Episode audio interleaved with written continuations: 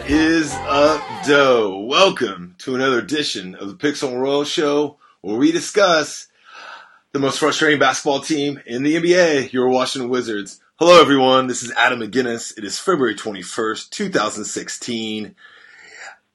Cloudy, gloomy day here in the nation's capital here on a Sunday. We did experience uh, a very nice spring-like weather on uh, on Saturday, almost seventy degrees. So there's your weather update. But let's talk about your Washington Wizards. They are currently twenty-five and twenty-nine. They lost last night in Miami. Uh, they won against Detroit on Friday night and won against Utah on Thursday. So the three straight games that were coming out of the All-Star break, two and one, not too bad. Uh, disappointing loss in Miami last night, but it was kind of to be expected considering you're playing three three games in a row and having to travel to uh, to South Florida from D C. But with me today, uh, this man is is let's see, we go back a long time. I don't know how much introduction I should should go. All YouTube, uh, everyone should know, all Wiz fans should know who he is. Uh, found, founder of Bullets Forever, currently a S B Nation N B A editor. Uh, he was not moved at the trade da- deadline, for, from what I, from my knowledge. Uh, Mister Mark Prada. Mike, how are you, man? I'm good, Adam. How are you? Uh, do, doing well. Uh, how how are things up there in, uh, in N Y C? You know, it, I was t- telling you this before we got on. It's almost like New York City is the weather. It's five degrees colder, but the same as D C. So, you know, it was pretty nice yesterday. Uh, a little cloudy and a little colder today, but, you know, things are pretty good. And we're ready for the stretch run. I think uh, getting past the trade deadline is always a kind of relief up here, because we kind of can relax a little bit until the playoffs begin. Jim, I, I don't think I've actually talked to you since you got married. Uh, congratulations! Uh, how, how is? Uh, well, thank how, you. I appreciate yeah, that. I, I remember when you got engaged, but I, I, when you got married this summer, or the fall? I got in October. October, October fall. Yeah, yes. Before the season. How, so, how's married life? Uh, how are things? Uh, Uh, things are good, yeah. It's not so different. I think everybody tells me it, it only really changes once you get kids. Before then, it's kind of, if you live together with the person you married, which we did, then it's pretty much the same after you get married. It's only once you start having kids that things really start to change. Yeah, shit, shit gets real when that when that happens. I, I agree. Yeah. With that. For, for for my friends and family members, I, I definitely would concur with that that observation. Well, speaking of the deadline, we'll get into the deadline, but let's start with the Washington Wizards. I, the first time I've had you on the season, or on the on the podcast this season, and every new guest that I have ties to this team, I ask them the same first question: just your overall feelings of this season so far. Yeah, it's been a little frustrating, right? I mean, this was supposed to be the year they'd take the next step, uh, and instead they're out of the playoff picture right now. They have been really uneven, following great wins with really difficult losses. This transition into a more up-tempo style has been a little bit rushed, a little bit inconsistent. I think uh, they struggled to pick up. The, the theory was sound, but I think the execution was not, and they've had some injuries. You know, there is still time to, to rescue the season, but the East is better. There are a lot of things they have to jump, and there isn't all that much time. I know they have an easy schedule against teams record-wise, but they do have a lot of games. You know, three games and three nights, you know, the, the winning percentage, combined winning percentage of the teams that have played doesn't account for kind of the travel element of it and the road trips that got taken. So I think even now making the playoffs is going to be an upward climb. You look at Detroit and what they did. I know they beat Detroit over the weekend. That's a formidable, formidable team. Chicago was struggling, but they just picked up the big win against Toronto. They're going to be in the picture. Charlotte looks really good right now. Indiana just won at Oklahoma City. They're not going to be easy teams to jump. So, I mean, definitely a frustrating year so far. And what, what do you think the cause of the frustration is? You, uh, you mentioned injuries. How much, and you mentioned the new system. Should both of those be culpable, or is this just a disappointing performance by the players and the coaches as well? I mean, it's all of that, right? I mean, I think that's definitely what it is. I, the injury excuse goes so far. I don't think it goes as far as the Wizards may think it goes, because even when they were fully healthy, they were struggling. They were playing uneven ball. They follow up that win over the Spurs with, you know, bad losses and blowouts, blowouts. So uh, even when they were healthy, they were having problems. I think there was some rockiness to be expected when you go from a team that was so ground and pound and built on kind of interior defense to a more up-tempo style that worked in the playoffs. there's always going to be some nature of a transition, but I, I think early on they emphasized, I would say, the pace element more than the space element, and I think that at their average level on defense, you really have to build a totally different scheme when you don't have those two big guys kind of in the paint protecting the rim. And that's been, I expected a lot more, better of a transition there. And I also, frankly, expected a little bit better defensive effort from John Wall early in the year. I think only recently as he started to pick it up. And I do think that there's something to the idea that your best player sets the tone and everybody else follows. And while I think John Wall has had a very good offensive year, I think defensively he has slipped. And I don't think it's a coincidence the rest of the team has slipped defensively as well.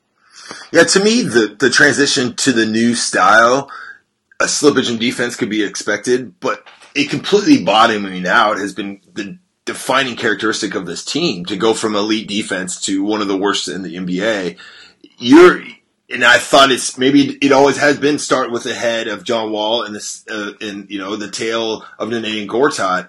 And those haven't, you know, those two, Nene had been out with injuries and those two haven't been able to play from style, style, style purposes, which I actually agree with personally. But what do you make of the defense just falling apart, where all of a sudden teams are just lighting them up on three-point uh, line there for like a month? They were on pace for like one of the worst defenses ever. Yeah, I think some of it has to do with, you know, we talk about overemphasizing pace. I mean, these guys are playing faster and more. They're running the floor harder. They've got to kind of play more possessions and in a more ragged style, and I think that does affect your legs on defense. I think a lot of what we've seen with these open looks and these kind of back cuts on these botched switches is to some degree fatigue, and mental fatigue, physical fatigue. I think that has taken its toll. And I also just think that they are gambling more, and they're having to kind of just jump switch and do this jump coverages more because they don't have they're not building from the inside out and with the head of the snake kind of being uh, as he was last year. I think that has affected the way that they have executed their scheme. I'm a little disappointed, as good as Otto Porter has been offensively recently. I think defensively, he's the best perimeter defender in the starting lineup, and unless Temple is playing, and that I don't think he's quite made that step, and that has been an issue. Uh, so that, and then not having Allen Anderson has been an issue for defense, defensive purposes. I think he would have been one of their top defenders.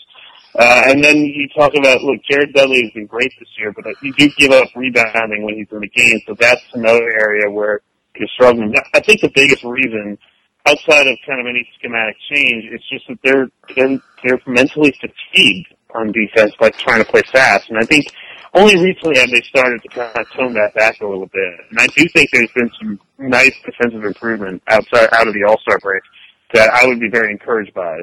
Yeah, no, we'll we'll get into those those games. First, what was your opinion of just the style change, them going to the the smaller ball?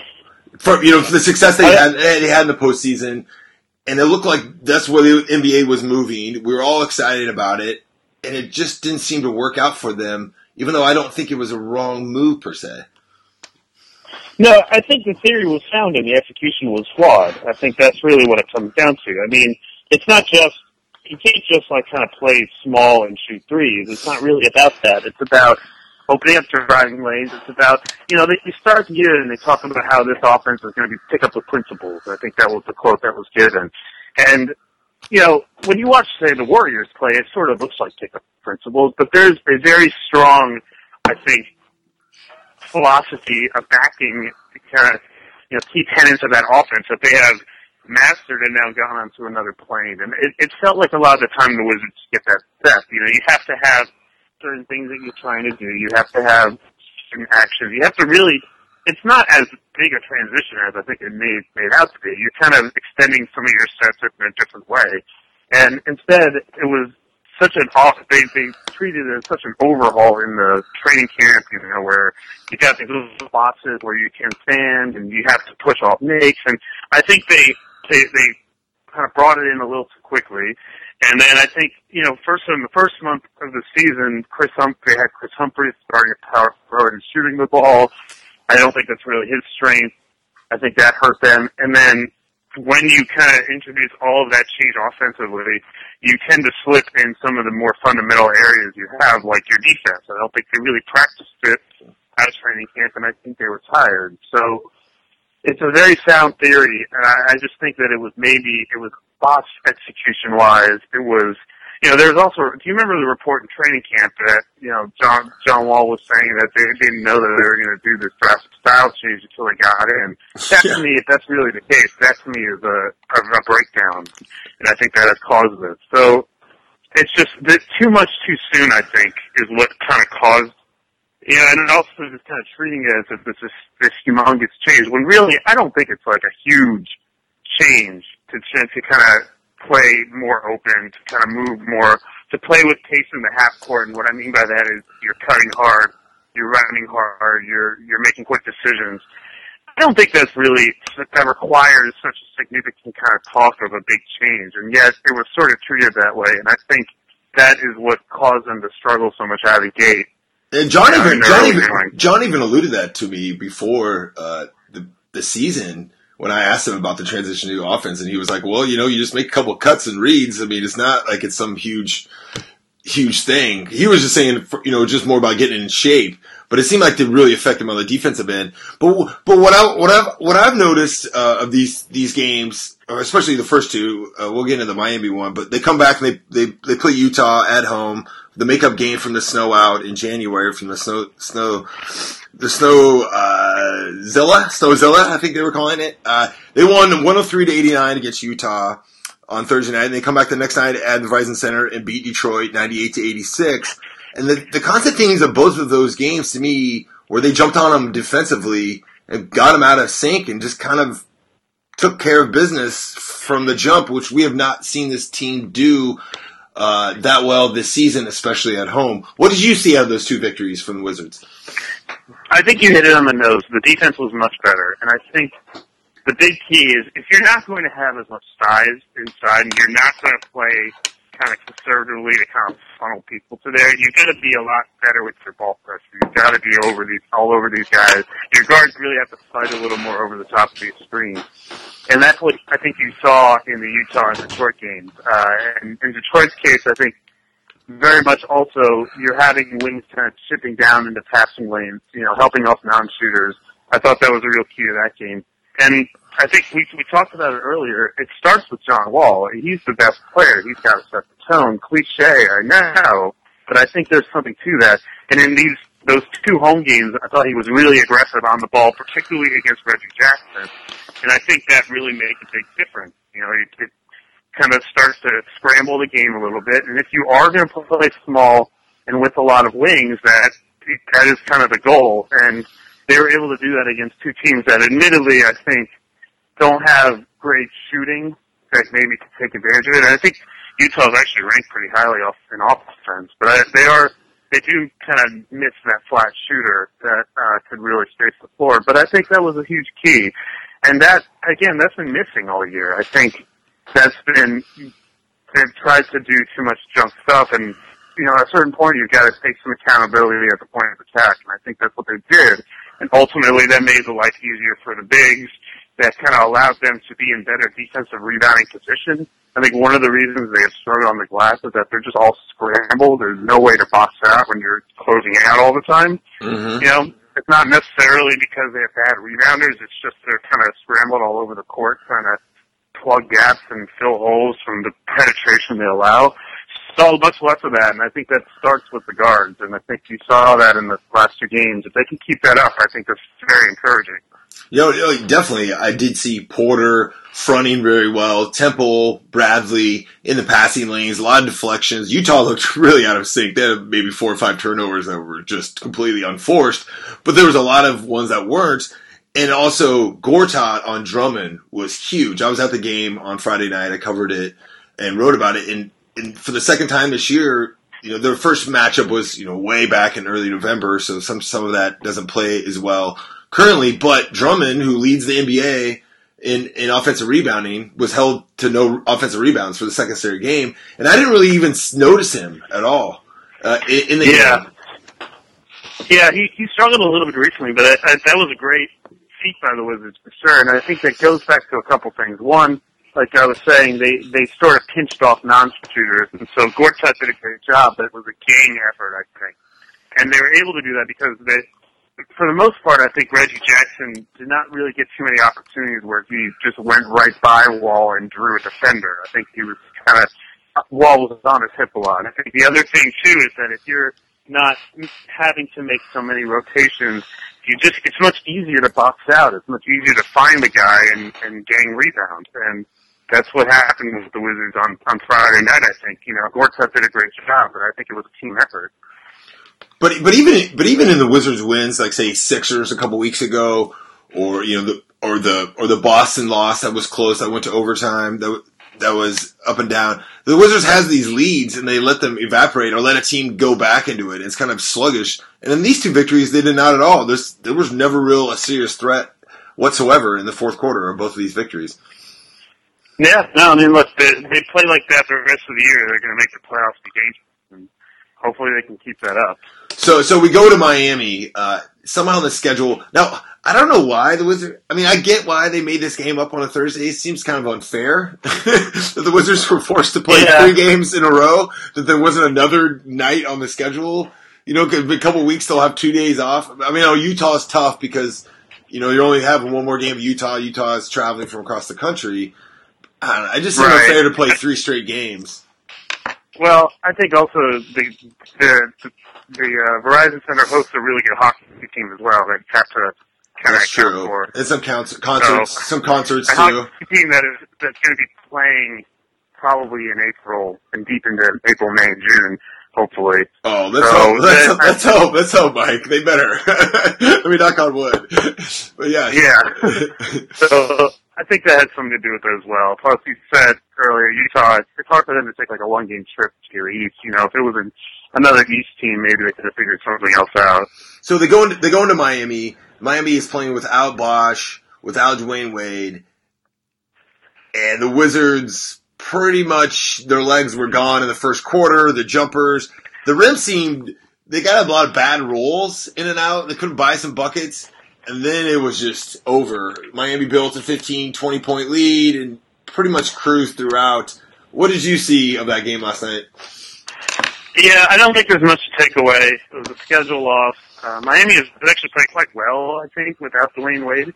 They just won in Atlanta the night before, and that was the night they didn't have Hassan Whiteside that night. Obviously, Hassan Whiteside was dominant on Saturday against the Wizards. I believe he was, what, he had twenty-five points and twenty rebounds. Oh, God. Like that. It was ridiculous. Yeah, he was, he was dominant. So, look, it's a schedule loss. I think there were a lot of plays where they were a step slow, kind of making the rotation they needed to make. They obviously, you talked about, they missed a lot of open shots. I, it's, I don't think there's much to say from that game. You know, it's just very tough when you to play a third in a row when you're traveling. My, my my main criticism of that game when I was watching it live and freaking out with, I think, only five people on Twitter were watching that game last night on Wizards Twitter, yeah. was, was it was third quarter, and, and you're going, all right, this game's over. Everyone watching it knows it's done. This team's not coming back. Clear the bench. You played three games in a row. Give Eddie some run. Give Oubre some run. Find out, you know, get Sessions some elongated run. Get Gooden to play, who has not played that much. Get the guys that haven't played and just bench Wall and Beal. And for some reason, Wittman does not do that. There's a timeout. They're still down twenty with six minutes left. He puts them back in in the fourth quarter, and then he finally takes them out with four minutes. I know that's not that big of a deal, but for some reason, I, you know, any other coach would have would have seen that. For some reason, he didn't do it. It drives me nuts. You, and you know as well as I know that you can't even ask him that question after the game. Or even tomorrow at their press availability, if I said, "Hey, why, why, why didn't you play Oubre more? Or rest John, you know, in a blowout. Oh, I don't know what you're talking about." Or I'm gonna say, wow. you know, whatever. You know the Wittman Wittmanisms. But but that was my yeah. criticism of him last night. Did you see? What did you think of that? What do you think of that? Well, he put well he put Oubre in in the end of the first half. He picked up what three fouls. Yes, yes, what, that's right. Thirty seconds. So I, you know, I think I can understand the reluctance to put Kelly back into the game after that. I would just clear the bench, and the game's over. Just you know, doing what Popovich would have done, or or you know, even certain other coaches, I think would have just been like, all right, this game's lost. Three, it's a schedule loss, like you said, and just roll with some other players. See see what else you got. I don't know. I, to rest, yeah, to rest I, Wall and Beal. I think in general this issue is a little overblown just because you don't know. It, it's not clear like what kind of rest you do between games. And we're talking, what, the difference of two minutes? I think it's ultimately not. I know over the season. Oh, I'm, ta- I'm talking. About, I'm talking about benching him in the third quarter, like fifteen, like not even playing Wall and Beal in the fourth at all. Right. I mean, they were okay. They were still kind of in the game until what was it, a fourth, fifteen point game entering the fourth quarter? Yeah, something like that. Yeah. I mean, that's doable. I think I, it's hard for me to get too worked up about that. Okay. All right. Well, well thanks for talking me down. I appreciate. I, I appreciate being talked down, Mike. I, I love reason and logic. That's why I have you on. Well, let's go to let's go to the trade deadline, which you discussed. Just your, before we get into the Wizards move, what was your overall feelings of of you know your your beat is the N B A? Just your takes of of the trade deadline as it passed, and I mean, I guess winners and losers are kind of it's hard to say winners and losers until it all plays out. But just your overall feeling of how things transpired.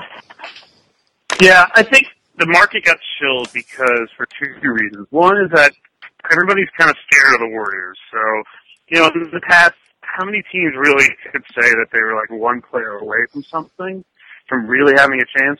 I don't think there's anyone really out there that can say that. I mean, they, maybe Oklahoma City, but the Warriors are so dominant that, like, why are we throwing away some big parts of the future for some of these, like, kind of contenders? Why would they throw that away when they kind of are already feeling like they don't have much of a shot? So I think that chilled the market.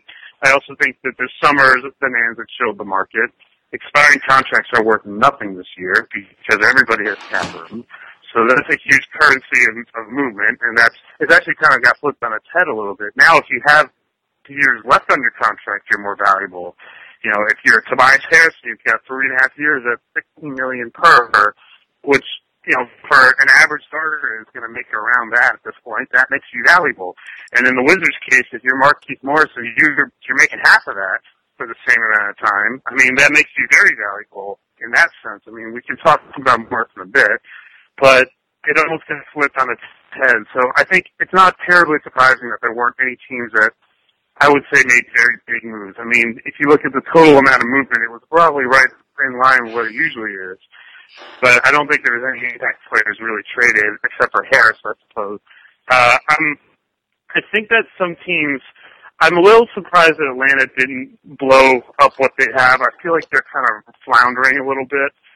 And, I mean, I understand that that's a market where it's tough to rebuild. They have a coach who's also a G M, so he has, he's thinking about the right now.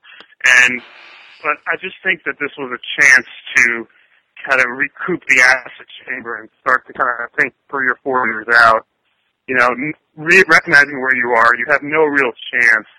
Now try to get something for Jeff Teague and Al Horford while you can. It sounds like they're asking for the moon, and nobody's going to give up the moon for those players. So I think that, that they missed an opportunity there, and I think maybe in a couple of years they're going to kick themselves for it. That's kind of really my only two uh, non-Wizards kind of thoughts that really resonate with me on this trade deadline. Yeah, I was listening to Zach Lowe's podcast the other day, and he, he basically saying how the league is essentially a summer league now. Like the big moves happen in the summer because of all the yeah. kind, of, kind of the reasons you laid out, how things have changed were in the past, and how the and since and his thing his take was was how last year was so crazy, right? That this year wasn't as crazy, and so then people think that something was off about it, but but it's just kind of a different yeah. different league now. Well, I, I just think it's it was more normal this year. I think yeah. well, last year you had the Dragic situation that lit the fuse for that that late trade with Milwaukee, Philly, and Phoenix, and Boston, and all that. You know, you didn't really have a situation like that where there's this one guy. I don't think you know Dwight Howard is, was perhaps that guy this year, and no nobody's willing to give up a lot for him at this stage of his career with him possibly a free agent. You know, it's just. He's not nearly as valuable as Dragic was last year. It's amazing to hear think that, but it's true. You know, especially, you know, with the cap dumping. So with Howard not moving, I think that held up a lot of things, and that's why you got the deadline you got. How about Ryan Anderson, him not moving? It seemed like his name was all over the place, and then he didn't go anywhere. Well, I, I think it's the same thing as Dwight Howard. If you're if you're another team, let's say you're, um, I mean, hell, let's say you're the Wizards. This is a, out of curiosity, right? You have two options. You have the option to go after Ryan Anderson Johnson, who is a free agent next year, let's say that the cost is fairly similar. You know, you're probably giving up that, that pick next year.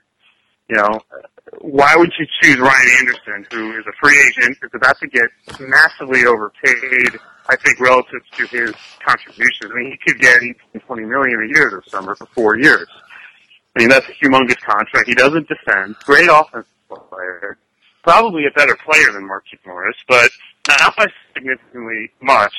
So if you're the Wizards, why are you going to make the trade for Ryan Anderson for the right to give him way too much money next summer? Why would you give up a lot for that when you could get someone who's under contract for three more years at eight million per? You know, it's a no-brainer, and that's why that's why he can get traded. Nobody's nobody's willing to give up a lot for a rental. You don't want to give up. A, you don't want to give up a bunch of assets for a rental, and then have to give him eighty to a hundred million bucks, right? To right. He's either a rental or he's overpaid next year. Yeah. I mean, to me, that's not that's not an appealing option. You know, now I, I suppose you could wonder if maybe New Orleans should have just settled for like two second rounders just so that they got something back. But, you know, if that's all you're going to get, I mean, what's the point of trading Ryan Anderson? Dude, that is true. Well, this is a Wizards podcast, so let us segue into the Washington move. They trade Chris Humphries, DeJuan Blair, and a protected first round pick in this year's draft for Markieff Morris, who's under contract for the next three years, uh, at, it looks like, I think it's like seven to eight million a year. Your initial, before yeah. we get into analyzing the trade, just your initial feelings of the move when you, when you saw it. Well, I was, I didn't want them to do anything because I was, I don't like, I'm afraid they're chasing good at, like, bad money. What, what's the word I'm looking for? They're chasing something elusive and sacrificing a piece of their future. And good money so after bad. Good money after bad, Mike. Good money after bad. Good money after bad. yeah. yeah, they're chasing good money after bad. I was, I was a little reluctant for them to do anything. I just thought, you know, I understand that it's potentially really bad if they miss the playoffs, but you know, I didn't want them. I kind of wanted them to reset the summer. You know, let let it play out and see what happens. You might make the playoffs anyway. And now you're you, you're not out with your assets. So, but they didn't do that. So, my initial reaction was I was a little dis- I was a little disappointed. I think uh, when you one of the things that makes this trade very interesting is there are a lot of things to consider. Uh, for one, you the first round pick you lose. You know, it, it's it's an open question how much that asset matters. Uh, I think it matters quite a bit. I think a good organization will trust its drafting ability. I think. The cost control of a first-round pick in the future, in this year, their rookie skill stays the same while the rest of the cap jumps, so that makes them proportionally more valuable. Of course, people say this is a bad draft, so maybe that balances it out. But to me, I think that's a re- relatively significant asset this year, just because of the proportional cost control. Now, on the on the flip side, Markieff Morris is on a great contract. It's not like they, they traded for Ryan Anderson. Markieff Morris is at a great number. Eight million is basically a mid-level contract in this new climate, maybe less. And he's young. And he's young. And he's twenty-six too. And he's twenty-six, Mike. He's not. He's not young, but he's not old. He's, yes, he's, yes. He's twenty-six. Young, yes. Youngish. Yeah. He's not like thirty, thirty-one. He's not right? young, but yeah. he's not like he's not like twenty. He's not twenty-nine. What is Ryan Anderson at this point? He's probably about the same age. Yeah. I can't think of it off the top of my head. And he's got a good contract. And, you know, they, they need a player that can play the four and the five, that can, you know, soak up minutes there. They need, they could use a guy who could score the ball on the block. Morris is, you know, a character risk, obviously. And that's a big concern.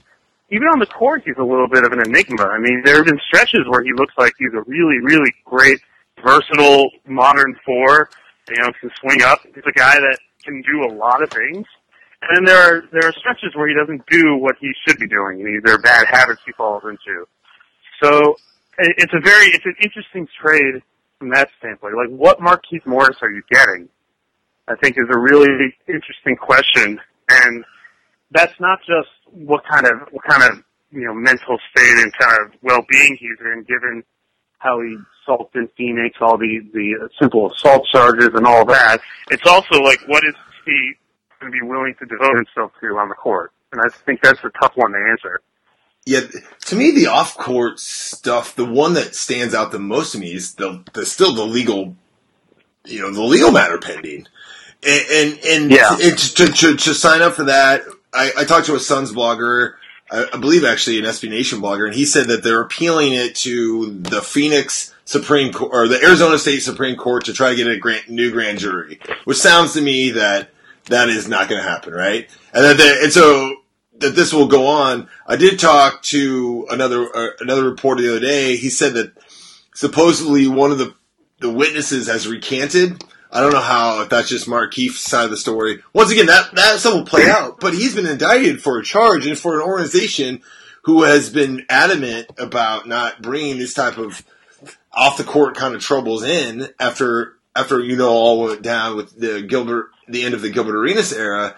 It seems very questionable that, that they kind of overlooked this on this.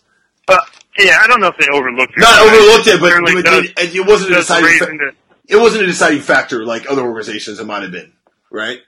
It certainly didn't. It wasn't a deal breaker, I suppose. Yes, yes, saying. yeah. Yeah, I mean, certainly I, that that is a, when you consider kind of where this team is, it to me that, that is definitely a risk. I mean, I think the Wizards would say that the risk is mitigated because, one, they have a couple of his former teammates there, you know, yes. Jared Dudley and Marcin Gortat, and they vouch for him, and they can kind of, maybe it's a much more stable environment. I mean, you look at Phoenix, a lot of players have left that organization on bad terms recently. Yes. You know, a lot of, a lot of players, they have, that is not, that is a sort of has been a dysfunctional environment, and Markieff's brother has been very professional with the Pistons this year and has really had a good season. You know, so maybe Stan Van, Stan, Van, Stan Van actually spoke highly of him the other day. Uh, and yes. Yeah, and I think there's always been an undercurrent that, like, while the brothers are incredibly close, and I encourage all the listeners to, to watch. We did a, a video series on the two brothers last year that cool. I encourage everyone to watch. Really, it's, it's so it's such a great bond. There's always been a sense in some circles that they're better off actually apart. That sometimes they bring out the worst in each other. Now, obviously, being apart this year was not been good, but I, I wonder if that is something that has to do with Phoenix. And, you know, certainly Marcus has sort of flourished in his way apart, and the hope is maybe Markieff will do the same. So if you look at character, I think that would be what the Wizards would argue. And then, obviously, the legal matter is its own separate thing. Well, Morris was slided, right? Markieff... They both were slided, took the took the deal, the, the discounted deal to stay in Phoenix. They traded his brother. He felt he slided and screwed by organization and pretty much acted that way throughout, where Marcus got a fresh start somewhere else. So maybe that, that Markieff now can get a fresh start in D C and leave that negative culture in Phoenix behind. That That's the hope. I mean, but there's no question that he acted unprofessionally in Phoenix. Oh, God. I think even, totally. even Jared Dudley has admitted the same. And it has affected its game, and it's hard. It's not so easy to undo that. You know, you can't just, you know, the first start thing is can be difficult, and that then we get to the part where, let's say he is mentally in the right frame of mind. I mean, it's, then we talk about what he can do on the court, and that to me is its own kind of interesting enigma to unpack. Yeah, I mean, he's not a good three point shooter, correct? He shoots about. He has so, not been. I his, think there have been stretches where he has shown some progress, but they have been few and far between. I think I think even the Suns would say that he should be a better three-point shooter than he is right now. His defense is average at best? I would say very inconsistent. It, sometimes he just is just very bad. I, saw I have seen instances where he's kind of locked in, where he's very good. But there have also been a lot of situations where his effort has just been just not there at all. And that goes back to last year as well. I don't think that's just a this year thing. He does seem to have a physical nature and a competitive fire, and the team emphasized this. It does seem to be real. It doesn't seem to be trumped up. Like, he does play with uh, an aggressiveness. I saw him go after a board against Miami. He kind of did a slip move that came in. I hadn't seen that out of a Wizard for a while on a tip-in.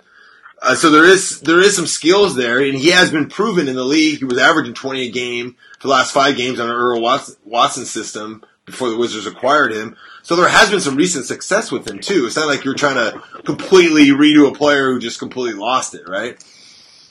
Yeah, for sure. I think it's an important point to point out. Uh, he's a tough guy. I mean, he's a he's a real, I think Marcin Gortat called him, what, a saucy uh, yeah, yeah, player? Saucy, yes, yes. Which is an excellent way of describing it. I mean, those Phoenix teams, for what it's worth, They, I wouldn't say they were particularly technically proficient in terms of, you know, the offense they ran, but those guys went at you. They were really, they were really tough. They did not back down from anyone. They got into, you know, I wouldn't say fights, but they got into skirmishes, you know. They talked a big game. They really stepped on your neck. And I think a lot of that was Markieff Morris. And, you know, there's some other players who have that personality. I think Markieff Morris and Marcus Morris, that was their personality for sure. And I think one of the things that I think the organization must think is that, you know, you look at the surrounding talent that they had this year. They had some players who had pretty good years. You look at Dudley, you look at, I think Ramon Sessions had a pretty good year. I think Garrett Temple had a pretty good year. Yes. I think Otto Porter, after a rough maybe first five or six weeks, has had a really good year. Certainly Wall has had a good offensive year. I think Gortat has looked pretty good recently, but they don't have, they haven't had, I think, that toughness that Paul Pierce had brought them last year. Whatever that manifests itself, they haven't really had that. They've had too many games where they've taken off, too many kind of times where they've been outfought. And the hope, I think, is that Markieff Morris brings a level of that beyond what he does on the court. And it's an interesting parallel to when they traded for Nene a couple years ago.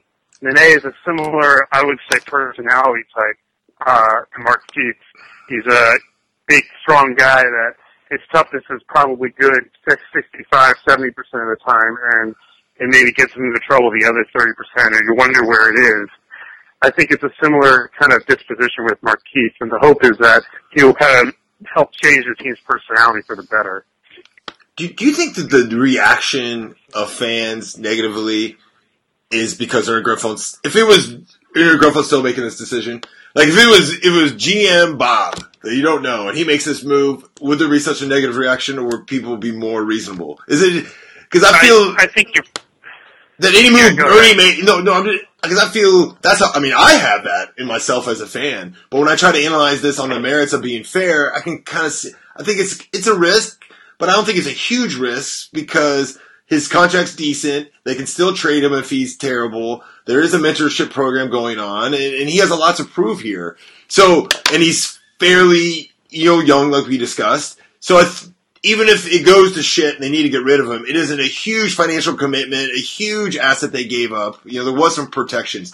But I can see the point where another fan is like, Ernie again, trading away a pick, again, right? To clean up his own mess, again, yeah. again, right? And, and so that's where what happens if it all goes to shit and fans, you know, whereas the Wizards miss the playoffs and have to give up their pick, right? And...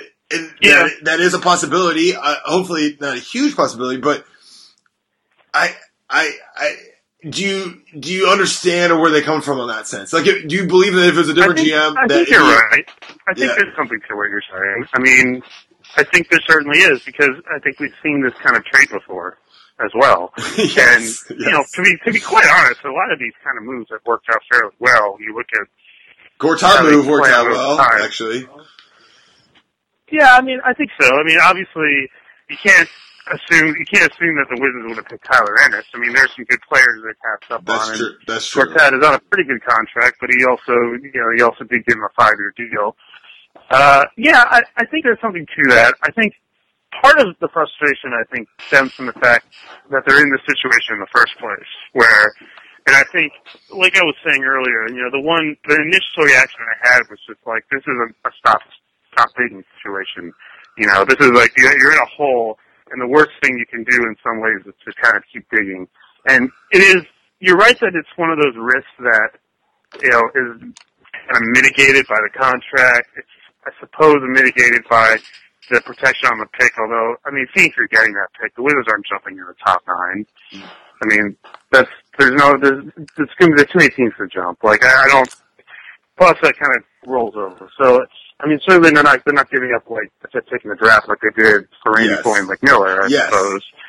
You know, but um, I think it's just that you're in this situation in the first place, and it is a character risk and a game risk. I mean, it's certainly a character risk, and while it doesn't kill your hopes of Kevin Durant this summer or another big free agent, it does. You know, that's your free agent signing basically, and I think it's good value, but maybe that eight million dollars could have been put to better use.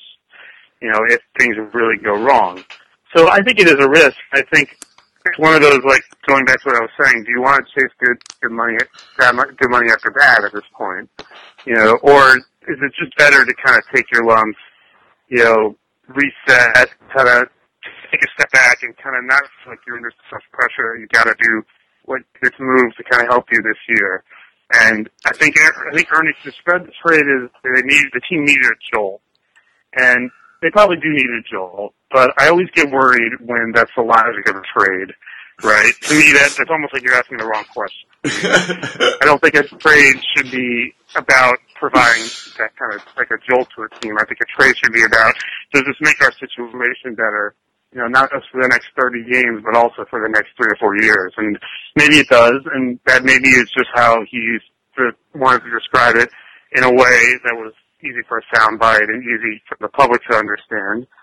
And that's that's fine, but I, I don't know. To me, that that worries me when that's the logic of trade. You know what I mean? Well, it's, it, well, it's, it's similar to when some the, the in being in favor of the trade is saying, well, they're gonna they're gonna mess up the pick anyway. Right? Yeah, I, I hate that logic. Like, I get it. Like, it's, it's, you know, it's not like, okay, right now, the fourth, the fourteenth pick is Furkan Korkmaz, shooting guard, eighteen years old. Is he going to play in the next couple of years for Randy Wittman? Probably not, right? Okay, I get it. Like, I get that argument.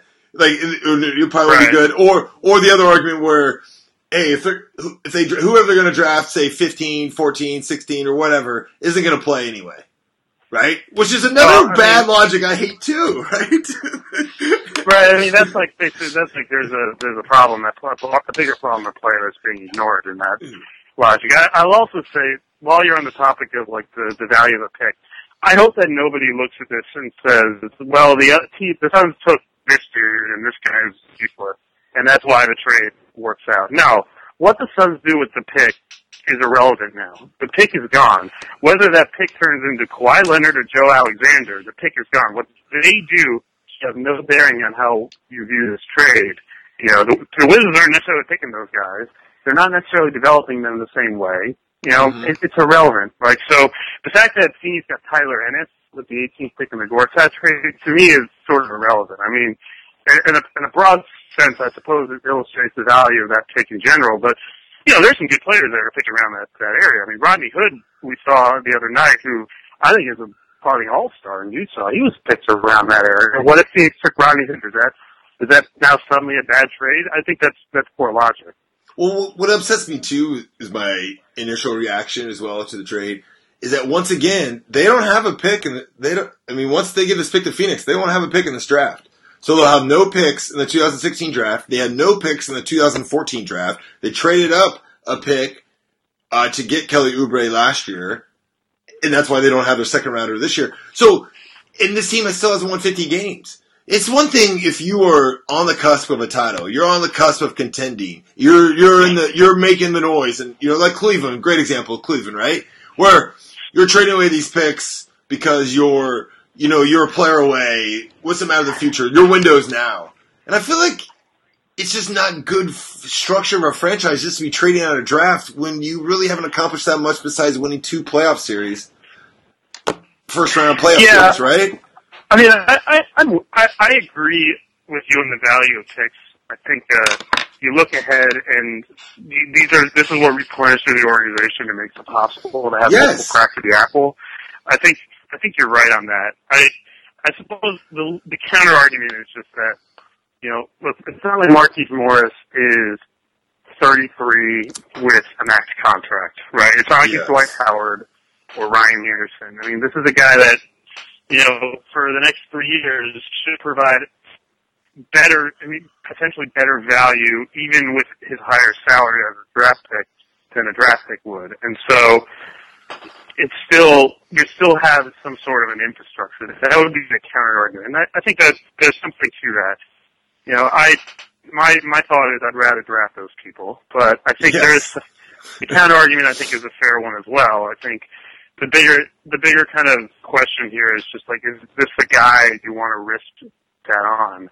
And I hope the answer is yes, and I understand the reasons why he might be. I'm just, I'm just worried that, with the combination of his char- kind of his character concerns so far, and it's just the enigma of his game that he has all these talent stat. If he ever put it together, he would be a hell of a player, but he just hasn't done that consistently over the course of his career. And at this age, I think you're just going to have to live with the fact that sometimes he does and sometimes he doesn't. That, to me, I'm not sure that's the guy I want to gamble that much on. And well, I guess we'll see how it plays out.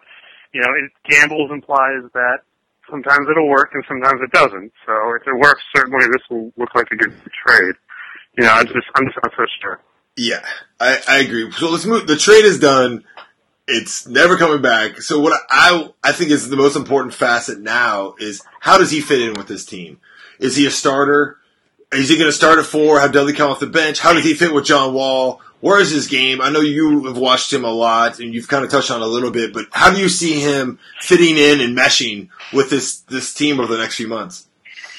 I think he should start at the four. I think it's important for if the Wizards to sort of establish something close to the basket early in games. I think it's worth having him in there to do that. I think I would like to see him play a lot of minutes with Dudley, and I also think that this, you know, Dudley is, obviously I love Jared Dudley. I think he's been great for the Wizards. He does so many things.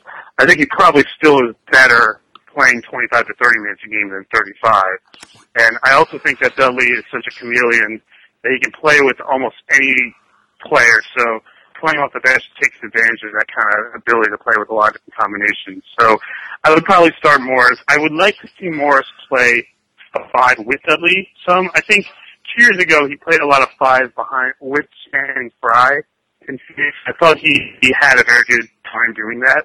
And I think maybe last year as things have gone on, he's gone two to four a little more often.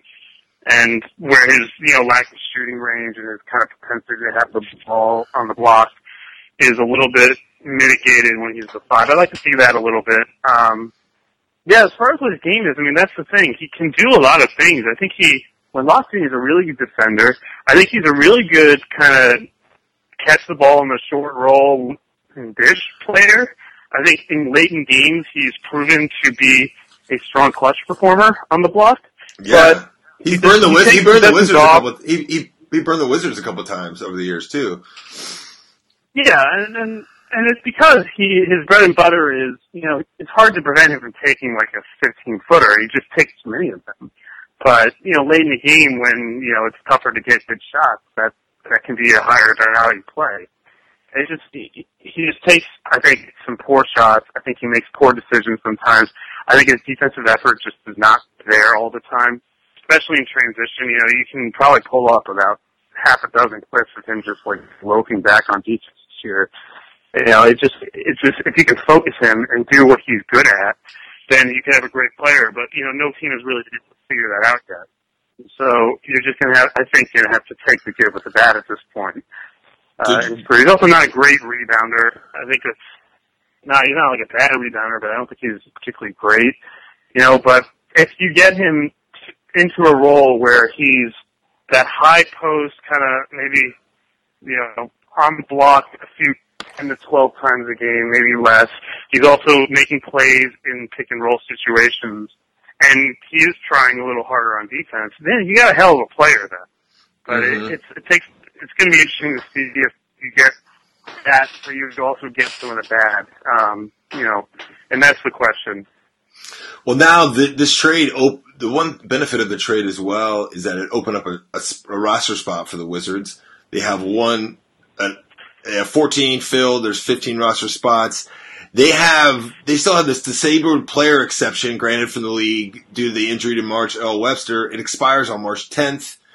This means that the Wizards have a little bit more money uh, to to available to them, but also I I think they are a million. They're they're almost to the luxury tax, I believe. So right. they, they have a so little bit. They have a little bit more money, but not all of it. So they can use a million, I believe, of it to stay out of the luxury tax. You know more about this disabled right. player exception? I think I described it pretty well. I, I don't know. It's, yeah, it's, I mean, it's I, I think that's the thing. They're they're close to the luxury tax, so I wouldn't expect a world beater at this point. So yeah, but, so what, I mean, a what are the options? They got Drew Gooden, and that helped them. So maybe they can do that again. Will Bynum helped him last year win a game. That's true, he did. Yeah, I mean, he did. Um, pickings are slim. I wouldn't get our, your hopes up too high. Uh, I, I, could, I think they maybe could use one more front court player, but I'm not sure. I mean, I guess Maybe they can sign someone like a J J Hickson, or I think Chris Copeland's about to get bought out. Don't want to see Andrea Bargnani on this team. I mean, we're talking about guys who I don't think are going to really help them that much. So, uh, yeah, you no, know, I no, Mike, you have the list. Dave, get what Dave, good yeah, David Lee, Andrew uh, Bargnani, Steve Novak. I guess he just signed with the Bucks. J J Hickson and Chris Copeland. This is uh, courtesy of J J Michael of uh, C S C S Washington.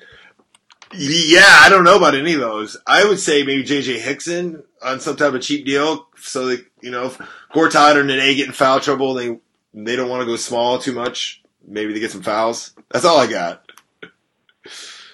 Yeah, I mean, it's it's a nice little thing, but, you know, they've had success with this in the past, but I, I would keep their hopes pretty low. Not sure we're looking at a particularly robust market for buyout players. I mean, David Lee appears to be going to Dallas at this point, so... And not that I think he would really help the Wizards that much. Andre Blatch, or is he, is he too signed? I saw that he was doing well in China. Yeah, he's available. Isn't he playing in uh, is he playing in where? In China or the Philippines? Was it the Philippines or China? Maybe, oh, no, maybe it's the Philippines. Maybe that's it. I saw that he was in the finals of something. Well, he, Someone was like, is that really still, a link? Someone thought it was like an onion link I shared. I was like, no, it's a real link. he's now he's nationalized for the Filipino national team. He, they love him over there. So uh, yeah, okay, sure.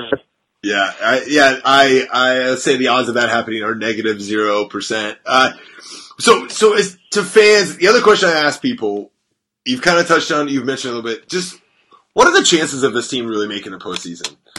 Because obviously they're all in. Because we've debated whether or not they're going to be buyers or sellers. Or maybe staying pat. I advocated for staying pat. I, to me, given it was the pick, Oubre or Porter, I did not want to get rid of, especially for a rental. Obviously, they made a different decision to get rid of the pick for someone that was kind of tied up on the contract, like we discussed. But so they don't go that route. So now that means they're all in on the postseason, correct?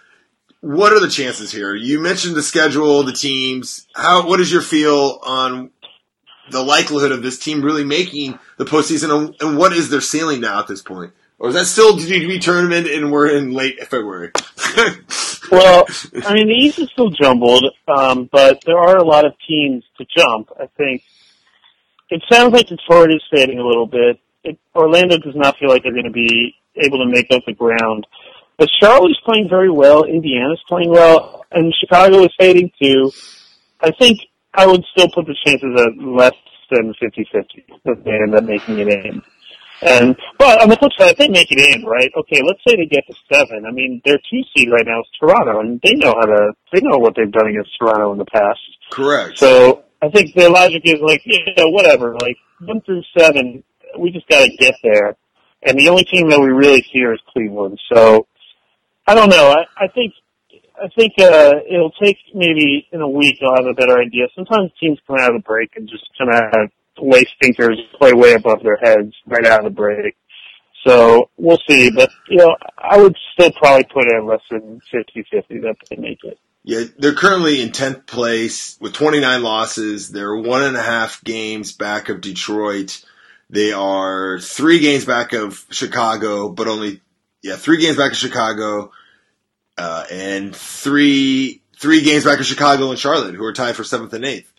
So yeah, and they play Chicago. They got Chicago on yeah. Wednesday too. Yeah, big, yeah. big game on Wednesday at Chicago. Yeah, that is, and I think that will go for. Uh, and they also have the tiebreaker now versus Detroit, which could be key coming down the stretch. If if, if some of those teams, I feel like Chicago is going to completely fall off if Butler is not back. Atlanta, Atlanta's at thirty-one and twenty-six, so the Wizards are only three games behind them in the loss column at fifth, fifth, fifth place, even though they do have a few more games to make up. So this isn't instrumentally behind. I keep saying this every podcast, but a lot of things maybe have to fall into place for them as well. Yeah, I mean, it's possible. Uh, and look, if they play the way they did in those two home games defensively, I think they're going to get there. And I think they might be dangerous in the playoffs, but we'll have to see if that effort can be sustained. No positive momentum has been sustained this year so far. Yeah, I, I agree. You, you, you've expressed your love uh, for Jared Dudley throughout this podcast. I know that you wrote uh, a really good piece on him recently. Just tell the people what you, what you found out and what you kind of analyzed about uh, Mister Dudley. Yeah, well, Dudley was uh, one of twelve players to make what I call the uh, film room all-star team, which is kind of the best role players in the N B A this year. We kind of look at players who don't have a large share of the offense, or they don't play more than a little over half the game. And Dudley was actually the last of the twelve to make it. Uh, he was kind of the last one that I put on there. Uh, but I think everybody who's seen him has seen all the different things he's able to do. He's a great shooter. He's such a tremendous passer. He's so clever in those pick and split, pick and roll situations. Uh, He does some really smart things defensively, position-wise. He's really good at hedging out. Just makes a lot of those little plays, you know. It, it's a cliche, but one of the points of the piece was to sort of kind of illustrate what those little things actually are. And the Wizards have consistently been a better team when he's on the court. And that's not just a single-year trend. The Bucks were the same way last year. You know, even though they had more accomplished players ahead of him, or we've hired hype players ahead of him. When he was in the game, they were a significantly better team. You just make everybody better with all the, the small, the few things he does. And of course, yes, he has limitations. That's why he's, you know, not a superstar. But, you know, he just does so many of the fills in so many gaps. He's such a great shooter, uh, which is a very, and not just like a three-point shooter, he's a very good mid-range shooter as well. Uh, and he's very clever with those passes around the basket. He does great screens, and he's totally selfless. I mean, winning teams have players like that, and it was a great move to get him, and I think he should play quite a bit as a four uh, this season, and because they're just a much better team when he's on the court. No, it's funny. After the Detroit game, I asked him a, a question. So he had blocked two blocks again for like the third straight game. So he had six blocks in the, in the three previous games and, and had six total in the forty-nine before that. So I asked him, and, you know, he, so I'm, you know, everyone's laughing, and I'm thinking of a laughing answer, and he basically kind of breaks it down. He was like, you know, our defense, pretty much how it's structured, the guy on the weak side gets over, and he comes over, and it's set up to, you know, we're not trying to foul, and the guy on the weak side's able to get a couple. And I was like, wow, what an intellectual yeah. answer. It was like a complete intellectual yeah. answer that was breaking down from a schematic reason why he's got a few more. Because then he made a joke to say, you know, obviously it's not because of, you know, being athletic. Kind of like self- right. self-deprecating of himself. But it was like, wow, he was funny, gave me a, a really analytical answer uh, throughout that. Instead of, you know, you know the normal answer would be like, oh, man, just getting lucky, getting a couple. Or something, you know what I mean? Like, like he was like, right, yeah, he's incredibly, incredibly smart player. He's a lot like what Shane Battier was for the Miami Heat, I think. It's a very similar type of role that Dudley plays for this team. Yeah, like always kind of knows what's happening, and a good quote, a good locker room guy, and, and hopefully now I'm going to have to keep him with Markieff Morris. I'll have to re-sign him to, to, to, to be his mentor, I guess, right? Yeah, yeah. Did, did you see? Yeah, that was a great move. If, if, you, if the Wizards had eleven other players with Dudley's disposition, I think they would be in a much better position than they are right now. Where, so, how do you, when you come across these film all-stars, like what are what are the things you're kind of looking for? Well, I think you look for players who contribute in ways that are not so obvious. You know, not they're not big scorers. I think a lot of these players, it's very contextual what their role is. I think versatility is a very important theme. You know, you don't want to have you don't need you don't want three players to play to fill the roles when you have one guy who can do all of it. You know, look at someone like a Serge Ibaka who's just can do so many different things. You can't play eight guys at once, so you need you need one guy to do a lot of those things. Just players that help your team win in ways that are not super obvious when watching them, and kind of able to quantify, quantify and qualify the cliches mm-hmm. is a big key to this. Uh, I think. That's really, you look at someone like a George Hill, right, for Indiana. It's a guy that does not jump out of the page with anything he does, but he's just so able to play so many different roles for the Pacers in the backcourt that they can play Monte Ellis and kind of mask his defensive limitations. And that he can play off the ball and hit spot-up shots. But if you need him to run the pick and roll, he can do that too. I mean, I think you look at guys who are capable of doing a lot, but only do what the team needs. I think that's a very large game. Do you see? Do you see defense uh, a key recipe to this as well? Yeah, I mean it's just hard to quantify defense. Yeah. Right? I mean we, we don't have the metrics to do it. Even and even the most advanced analytics would agree that it's much more on offense than defense. And so, yeah, I think when you talk about the basis of the project being players who do things you don't see or you can't measure, I think uh, defense is where it kind of comes into play. I would say that almost everybody on that list is a very quality defensive player and certainly well above average. Well, you mentioned earlier someone that was playing defense and got three fouls real quickly, uh, Mister Kelly Oubre last night. What have you seen out of the rookies game? And there is a movement that I've been trying to uh, lead, uh, a very faint movement, or maybe just using a hashtag and, and with some bitter Wizard Twitter fans, of free Kelly Oubre, of getting him more similar to the free Otto Porter, to the free, you know, go down the list, Mike. You you know you know all the players down down the down the years. What have you seen out of Kelly's flashes, and how much? This is how much merit do we actually have to be like, hey, he should be earning some more P T over Gary Neal and Drew Gooden, and some, you know, especially on three games and three nights. Yeah, I think uh, you've seen flashes of real defensive potential. Uh, you've seen some athleticism. It seems like he wants to get his nose uh, in the middle of the action. He's still just very frail. Uh, doesn't have the strength, and his shooting has got to improve. And I think his passing has got to improve. So I think there was a time when they were more banged up where he was playing pretty well, and it was a missed opportunity to kind of reward him for some of the work he was doing. At this point, though, with what their goals are, with all the players that are coming back, I mean, Allen Anderson is about to come back, and I think yes. he deserves the minutes.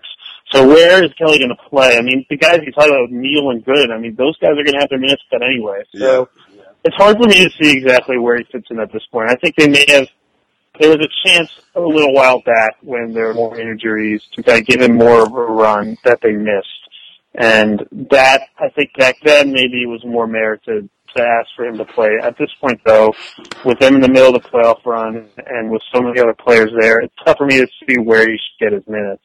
Yes, I agree. There was a time where Temple, Beal, I mean, Temple, Neal, Gooden, you could have found some more minutes there for Kelly than there was. But now with Anderson coming back, Beal back, it's kind of a harder argument yeah. to make. It's kind of a harder argument to make currently now. It just was, it was disappointing to see a young kid get a chance, play, actually play decent defense. With Wittman would always say, hey, you got to play defense. And yes, his shooting was, could improve. You did see some improvement, and you did see that he seemed like he wanted to belong, and his team really lacked athleticism. And that was my own main thing. This team is, you know, aside from John Wall, isn't that athletic at all. And and I thought that he gave some good energy at times. Obviously, he, and and you want to see him get rewarded for good play, and then to also have an asset to be like, oh, look at this guy showing some promise. And maybe if you want to move him for an upgrade in the offseason, you do. You know, and that's what that's what sometimes that, that's what upsets me uh, with with with how this team is structured uh, sometimes. Yeah, they had chances, and I, I think it would have been nice to see him get rewarded a little bit. But at the end of the day, he's still, what, nineteen, twenty years old? Yeah, twenty, still has a bright yeah. future, I think. And so many of the guys that are in front of him now are going to be out of contract this summer, so he's going to have his chances. I'm not terribly worked up over it at this point. Yeah, I agree. So so I want to end on, on the future of this franchise, uh, Mister Mike. I know you got some things got some things to do, some N B A basketball to go watch. What... Just where are we now with this team? Because this is what Kyle wrote uh, to end his uh, Markieff Morris, uh, Mister Kyle Weedi, for Truth About It. Uh, most of you are well aware. He basically ends his piece on the Markieff Morris trade with, this is, quote, team owner Ted Leonsis will have run out of excuses. Or this is what he says. Okay, the Wizards have made a move to improve their now while still generally being caretakers of their futures. Okay, sure, the pick, it's gone. And for that, it's hard to fault them too much. If it doesn't work out, it'll be easy to place blame. Team owner Ted Leonsis will have run out of excuses or reasons to keep the team's front office and coaching staff intact. He'll be able to clean house while maintaining a roster of all-star talent in John Wall and Bradley Beal, promising youth in Otto Porter and Oubre, Morris aside, and the flexibility to really and truly move his franchise forward. His sense was basically, all right, you're going to risk for this postseason. If this doesn't work out, it's time to clean house, and that there's no real excuses. How? Where are we at with all that? Do, do you think... Where do you see, if they miss the playoffs, everyone's gone. If they make the playoffs and lose, do they bring Wittman back? Does Where does Ernie come? How much does did Kevin Durant play in all this? Beal's extension is looming. Where Where are your feelings on just kind of where this this franchise is uh, sitting currently? Well, I mean, stability has been the M O for a while. I think with women's contracting up, it's a good opportunity. This was kind of why I didn't want them to really do, part of the reason why I didn't want them to kind of throw away any future assets in a trade. It was just Let a, new a good coach. reset moment. Let a new guy yeah, or a new coach come in with that instead, right? Yeah, I mean, it's just, it's just a good reset moment. I mean, you have so many players who, whose contracts expire. You have a lot of veterans who are on their last legs, but at the same time, you have uh, some young pieces on the rise with Beal, with Otto, with Oubre. Uh, it's a good opportunity to kind of be in that second phase of John Wall's career, and now you're at the point where you have to really prove it to him, because you're on the clock as soon as he signs that five-year extension to kind of get somewhere. And this was a good opportunity, I think, to really push a mini reset and kind of move the team to the next phase. Yeah, instead, and I think making the playoffs actually helps the goal in some ways. It makes your organization a little more attractive to whatever, free agents, a new coach, whatever it is. I think that does make a difference. So that's what's above behind the trade.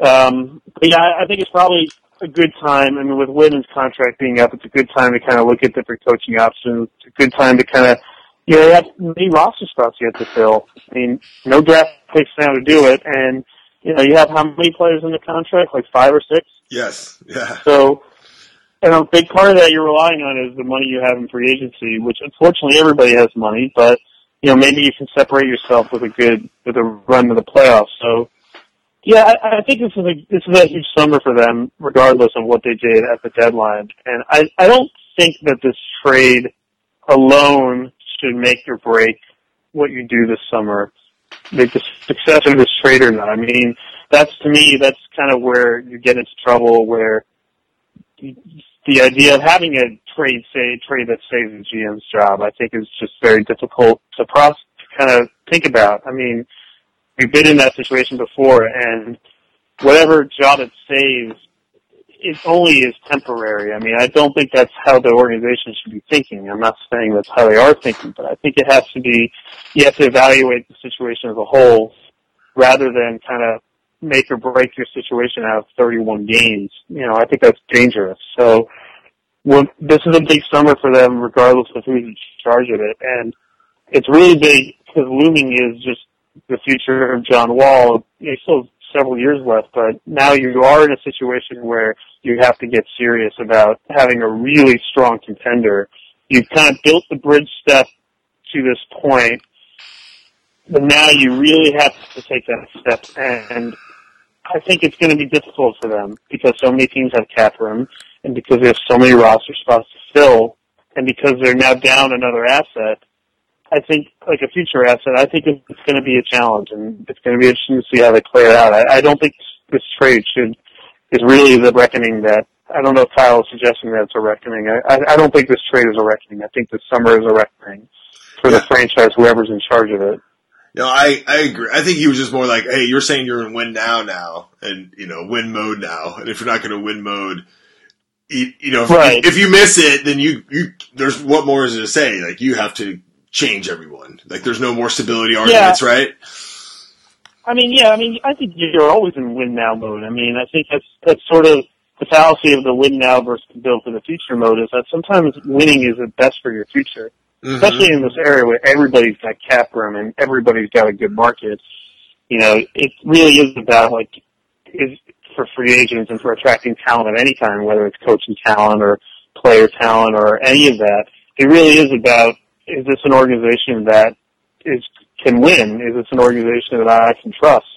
And so, actually, I think win now mode helps your future. The question is whether this move actually helps you even win now, I think, and, and whether the winning that you may be doing now is kind of be fleeting or whether it's really something that you can sustain. I think that's, that's the concern I would have, and maybe that's what Kyle is suggesting. But, so, so- I don't know, to me... So what you, you, no, what you're trying, I think what you're touching on too is, as much as everyone's focused on Kevin Durant, right? We're all focused: does he come to D C? Does he not? If he doesn't come, who? What are the players going to use in the cap space? And you're kind of alluding to, if they mess this up, John Wall could be peacing out here in a few years, correct? Yeah, I mean, right? I mean, you know what I mean? Because, like, what other argument would what they have? What you do now really sets that up, I think, is what I'm saying. I mean, that that to me is, I mean, New Orleans is going through a similar dilemma with Anthony Davis, and they have more years left. But, you know, what you do in the first couple years after you sign a guy to that kind of rookie extension, sets you up for how, you know, for the next contract that's coming up. And in many cases, that's the one you really have to risk, because that's when the player is totally unrestricted. You know, it's sort of a formality to keep a, a talented player out, um, off their rookie deal. The real question is, what do you do once they're finally fully unrestricted? Well, that third, that third deal, right? The, the deal after. Yeah, I mean, and and what you do, and this summer is the key summer for kind of building that future. And you know, John was going to make his decision based in three or four years. Wait, he has three years left, four years left? Yeah, three, I think, right? Yeah, whatever. Whenever he makes a decision, he's going to base it on what happens and where he feels that this franchise is going. Like, do they experience, like, if second round is kind of the best you do, like what you do last year, I think that's dangerous for, for John Wall's future, and that's why the summer is such a big deal. And I, I can understand, given sort of the stagnation of the team at this point, why it might be where having different people in charge of that future, and that is going to be an interesting decision. I don't, I just don't think that what happens in the next thirty games should make or break that decision. I think if you, that's, that to me is where the trade becomes, starts to become a concern. If it sort of, sort of creates this culture and this kind of situation where that's, that's kind of the difference is what happens in the thirty games after a midseason trade. I think you have to kind of consider the whole picture and not place too much of an emphasis on a short-term stretch. That would be the concern. Well, I mean, I mean, to actually look at it to make a negative argument is, you know, the team still hasn't won fifty games. They underachieved last regular season slightly. They won, they won two good playoff series against the Bulls and the Raptors. And there may be a John Wall injury from going to the finals, and that's where we're kind of honing our hopes on. But everything else, this team has been pretty damn mediocre. Right? I mean, I mean, this yeah, has been, I mean, it's been, if you look back, you, I, I, I, I think in the last one hundred regular season games, they're like below five hundred. I mean, it is, this has not been some, you know, they've had the success that we as fans are happy about because we haven't had this much success as a franchise in the history, right? So we're, but if you look at it holistically, be like, okay, well, you know, what structures are in place for this franchise? Like, what huge moves are they making to, to build on, you know, this five, ten year run of John Wall's prime where they're knocking at the door, right, of the top four, top eight teams in the league. Right. Yeah. I mean, when you, certainly the, they have yet to achieve what I think everybody, every management team would want to achieve. So yeah, I, I given that, I, I understand the anxiousness of this current regime when you consider every, just the, the senior management team has been in place for a long time. So, but even thinking in terms of a big move, I think is kind of dangerous. I mean, you look at, like, if Durant leaves Oklahoma City, I don't think it's going to be out of anything that the Thunder really did wrong, other than the Harden trade perhaps and the lack of return they got there. I think they just built a good team slowly, bit by bit. They have players like Adams and Campaign that have, they've just kind of added to that and developed. And so it's not just, just having a big move. It's like kind of building that infrastructure. And that's what this summer is going to be all about. That's the infrastructure that's going to kind of carry Wall through the next part of his contract. So do you, so then they have to re-sign Bradley Beal to, to a max extension? That seems like that has to yeah, be number I think, one. I think so. I mean, I think that that's kind of a given. That's already done deal, right? I'm kind of concerned. But like what, What are you realistically gonna like? If you can sign him after you use your cap space, it's not like you're you're the opportunity cost is cap space, you know. And and it's not like they're gonna get significant value. I don't think they're gonna get anything a trade that's worth more than Bradley Beal even on his next contract. So to me, that that to me, I think is a no brainer. I think you kind of have to do that. And then what what is Plan B if, if Kevin Durant doesn't come here and Horford doesn't come here? Well, I mean, I think you just kind of go down the free agent line, but. I, you know, it's a good question. I think, you know, you have to start thinking about it. Because remember, cap space isn't just about free agents. Maybe you start to think about using that as a vehicle for a trade. Yep. You know, and maybe that's something to kind of consider. I I think that's, that's it's going to be interesting to see how they play that because they do have to use that space on a lot of players. It, and that's why, that's why I was kind of a little concerned with this plan from the jump is that everybody's going to have cap space. So just having the money is not going to be the difference. The difference is going to be how good is your, do people trust your organization? And I think that is part of the reason why they made this trade for Markieff Morris. I feel like this will give them a better chance to win right now, and making the playoffs makes your organization more attractive. And that is a, I think that's a fair goal. I just, I'm just wondering if this trade really does make them a lot better. Yeah, well, selling selling to Kevin Durant and not to come here and not making the playoffs, and Kevin Durant wants to win, win a title, would be a pretty damn impossible sell. Even though I already think it's going to be a really tough yeah. one. Any, it's going to be a tough one anyway. But that's pretty much. I don't know how you do that. Like, hey, come here. We didn't make the playoffs last year, but we're going to win the title with you. Because I think there still is an right. argument. There's an argument that we could say, hey, aside from Cleveland, Wizards can be number two next year with Kevin Durant. Why not? Right? And why can't they beat Cleveland? And then yeah, okay, but like, but like, but like, can the they win the title? The other right? team's selling Kevin Durant. Correct, correct. Join the Wizards going to be second in the East, or join the best team in the last twenty years. Well, for sure. Oh, I mean, if it's Wizards or Warriors, I mean, we're going to fight. T- I mean, hopefully the hometown thing is the one that keeps them. That is the, obviously there's a lot of factors. If it's just town, yeah, definitely you'd go to the Warriors over everyone, right? Yeah. But but but I'm saying, yeah, like, I, I think the I think the hometown team thing is actually a negative. You think it's a ne- you think, think it's a negative? How so? I, I think a lot of these players want to get away from their hometowns. They just have too many people that they're trying to. They have to account for when they're in these places. I think it's actually quite a burden to play in your hometown in a lot of cases. Yeah. Well, how, how about him wanting to bring a title to his hometown? You don't think that's or that overplayed by the whole Bron? I, I like. I don't. I don't know what motivates Durant. I'm just saying that I yeah. think. I think it's very possible that the hometown thing is a negative. All right. Well, well, cool. Well, hey, you know, we basically said John Wall might leave and Kevin Durant's not coming. What, what, what, what fans are gonna be loving this podcast. Yeah. No, is there any? There's po- a happier. There's a happier thought. It's a lot better than what it was twenty years ago. Yes, yes, yes. Did, did, you, did you get a chance to, to read Adam Rubin's piece on the Bullets? By chance, I did. Yeah, all, I did, that, all, I did a whole podcast about it. Yeah, what was your memory? Yeah, that was a tremendous piece. What was your takes on it? I mean, that was, the first team, I, that was the first team that caused me to fall in love with basketball. I mean, yeah. we had season tickets. Huh? I used to go to, yeah, I used to go to fifteen games a year, sit in the one hundred sections, and it was the father-son thing. And that was, you know, my favorite team to watch. It was so much fun, and I had such great time at games. I think I was nine or ten at the time, and I went to game three. Of that series is still probably one of my all-time great sports memories. Yeah, wow! I being at that game with that with that atmosphere. So what a lucky, uh, that's, what a lucky that's, bounce that's too. What, what a lucky bounce that Jordan. I mean, Jordan lost the ball, right? It goes up in the air, and somehow yeah. Pippen, Pippen ends up with it. Yeah, Juwan Howard didn't jump, and Harvey Grant didn't rotate over. It still, still, still annoys me to this day. Did Rod Strickland maybe should have shot that? I don't know. He seemed like he was cut off. I don't know. He, he talks about he, in his interview. He said that he should have shot that shot instead of passing to Calvert Chaney.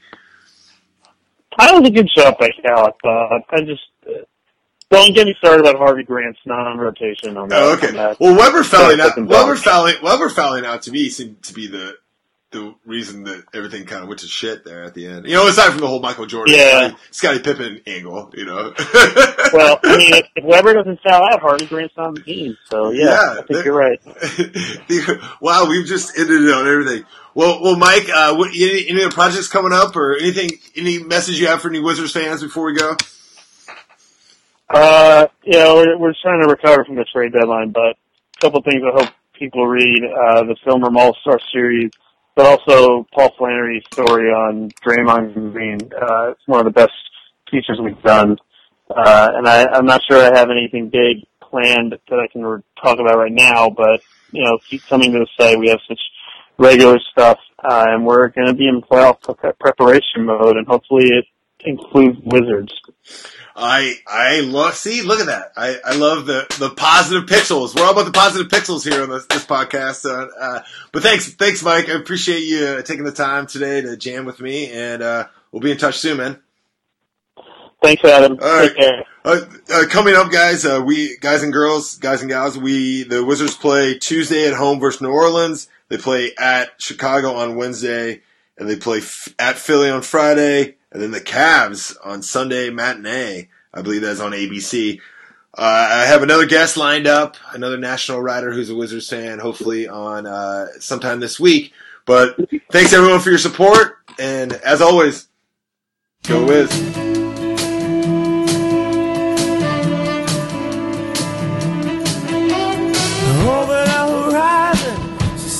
selling these concrete seeds. Now she headed east down the boulevard, Duval. Sure, said I like the way, said I like the way, yeah. You sell your ship now, let me be your cargo. I won't wear you down, no honey, I won't wear you down.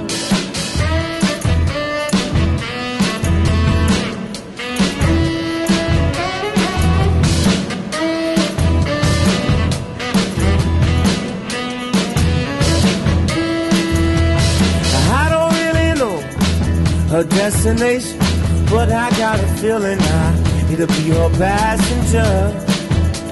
She could let me be your passenger. Oh, sure, said I like the way, said I like the way, yeah. You sail your ship now, let me be your cargo. I won't wear you down, no honey, I won't wear you down.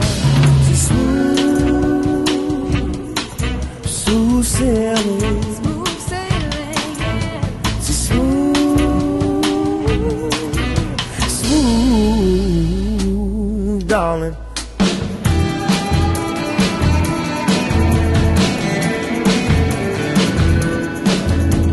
Sweet pretty baby, won't you be my lady?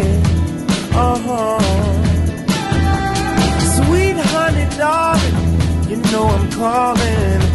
I want you. I'm sure. Said I like the way. Said I like the way. Yeah. You sail your ship now. Let me be your cargo. I won't wear you down. No, honey, I won't wear you down. Smooth, smooth sailing. Smooth sailing. Yeah.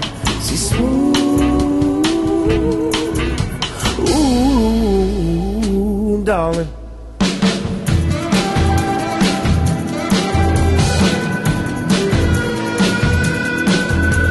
Sweet pretty baby, won't you be my lady? Oh, sweet honey, darling, you know I'm calling. I want you. Sure, said I like the way, said I like the way. Yeah. Sail your ship now. Let me be your cargo. I won't wear you down. No, honey, I won't wear you down.